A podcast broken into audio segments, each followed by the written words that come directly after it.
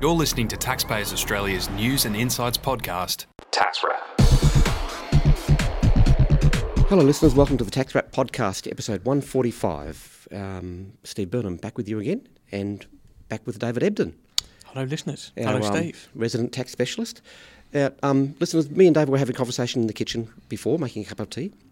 And I've got a friend who's selling a property, a, house, a holiday house, which is Mm. a, a good problem to have. But um, uh, having a coffee with him, and the friend said, the cost base. Um, that's just the price you pay, isn't it? And I thought, well, I don't thi- think there's more to it than that. And I mentioned it to David, and David said, well, no, there's you were telling me Yep. there's more to it than that. Yep, there's uh, five elements to a cost Five base. that you, that you can take into account from the cost base. Correct. All right. Well, fill us in. What's Okay. if on behalf of my friend, he'll thank you very much for that for the information as well. I assume a few listeners. Okay, so uh, firstly, hello to Steve's friend. um, so the, the the first element of the five is uh, the is I suppose the obvious one, and that's uh, defined as the consideration given for the acquisition of the assets. Right. So what you in paid to, question. to get it? Correct. Um, so that would be the amount of money paid or that is required to be paid and uh, the market value of any property given to acquire the asset. And it also uh, could include uh, the consideration is either the amount of money paid or um, it's uh, modified to the market value of the asset if um, no expenditure was incurred, uh, some or all of the expenditure cannot be valued, or the transaction was not at an arm's length basis. This is just when you're buying the asset. Correct. Okay. So if, um, for example, your friend, Well, let's talk about Sales. property. I mean, that's yeah, yeah, your friend sells a, you know, a holiday property to his son for a dollar, right. that's not a fair transaction. So it will be deemed at the market value of the asset. Oh, I see. I see. Okay. So That's if, smart. if it's not quite fair, Yeah. the government will say, well, Hang on. this is you know, how we're going to tax you on it. Right, right, okay, all right. That's interesting. That's you said this is under the income tax legislation. This- Just, just, I'm not. I'm taking us divert to a little uh, conceptual area here. It's, I've always found it interesting that CGT is a bit of a misnomer because there's no actual separate capital gains tax. Hmm. That's it's, correct. It's income tax. So what you're being taxed on is a, the gain that you've made in, in value on an Yep. asset, and then you tax at your, your normal rates. I mean, I, I know tax practitioners and professionals like yourself know that, Mm. but I think ordinary people out there may not get that concept and think it's a separate law, but it's not, is it? It's just income tax. Yeah, yeah, certainly um, not in Australia. Um, back home in the UK, we um, tax CGT at a different rate. So I, I, I don't know Ah, really? Ah. whether it was something that was lost in translation between us two or. Um, Okay. Yeah, but That's interesting. certainly in Australia, it's included Is it, as part of income. Income and it's not tax. a scheduler system. yeah, fair enough. Well, that's that's good to know. All right, Interesting sorry. fact. You've, you, you've just covered element number one then. Correct. Okay. Yep. So um, the second element is um, the uh, incidental costs that are incurred. So, uh, for example, there are, I believe, ten types of incidental costs. Okay. Wow. Um, the first would be uh, remuneration for the services of a professional. Examples would be a surveyor, an accountant, a lawyer, or a other legal Yep. advisor. Is this in, in the initial purchase of the asset or just in the course of ownership? Yeah, the uh, the cost must have been incurred to acquire the CGT asset Right. So, or relate to the CGT event. yep. Okay. So, um, another type of incidental cost uh, would be uh, the cost of transfer, uh, stamp duty, or other similar duties. Okay. Stamp duty, that's interesting. Uh, cost of advertising or marketing to find a seller Oh, yeah. or buyer, depending whether the taxpayer is buying the asset or Hmm. selling the asset. Um, costs in uh, making valuations, um, search fees, borrowing expenses, and uh, yeah, things along Okay. uh, that line. So, so would the real estate agent fees that you hand over when selling the uh, CGT asset or the property uh, therefore come under those professional service yeah, au- fees? auctioneers, agents, Okay. all that would um, Be figured in. Hmm. Okay, good. Correct. Uh, the third element uh, relates to costs of owning a CGT asset acquired after the 20th of August 1991. Ah, okay.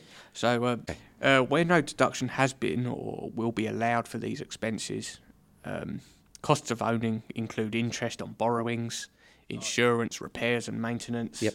land tax, rates, etc., etc.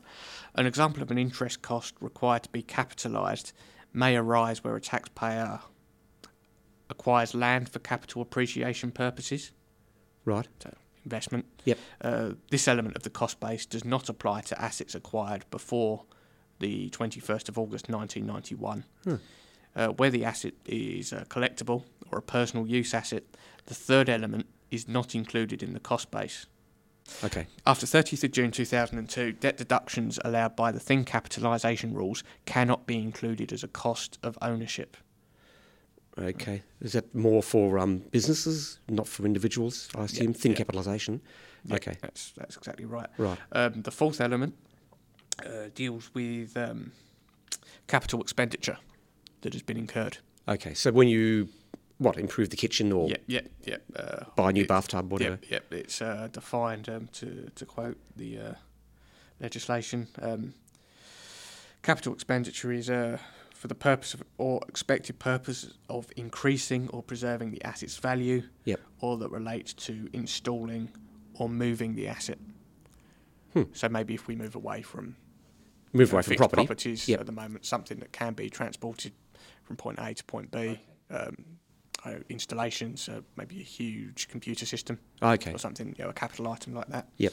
So uh, this provision, that, you know, the fourth element, uh, ensures that legal costs incurred to preserve the value of a property by opposing a nearby development Ah. that would adversely affect the property's value and costs incurred Yep. um, in, say, unsuccessfully applying for zoning charges can form a part of the uh, fourth element.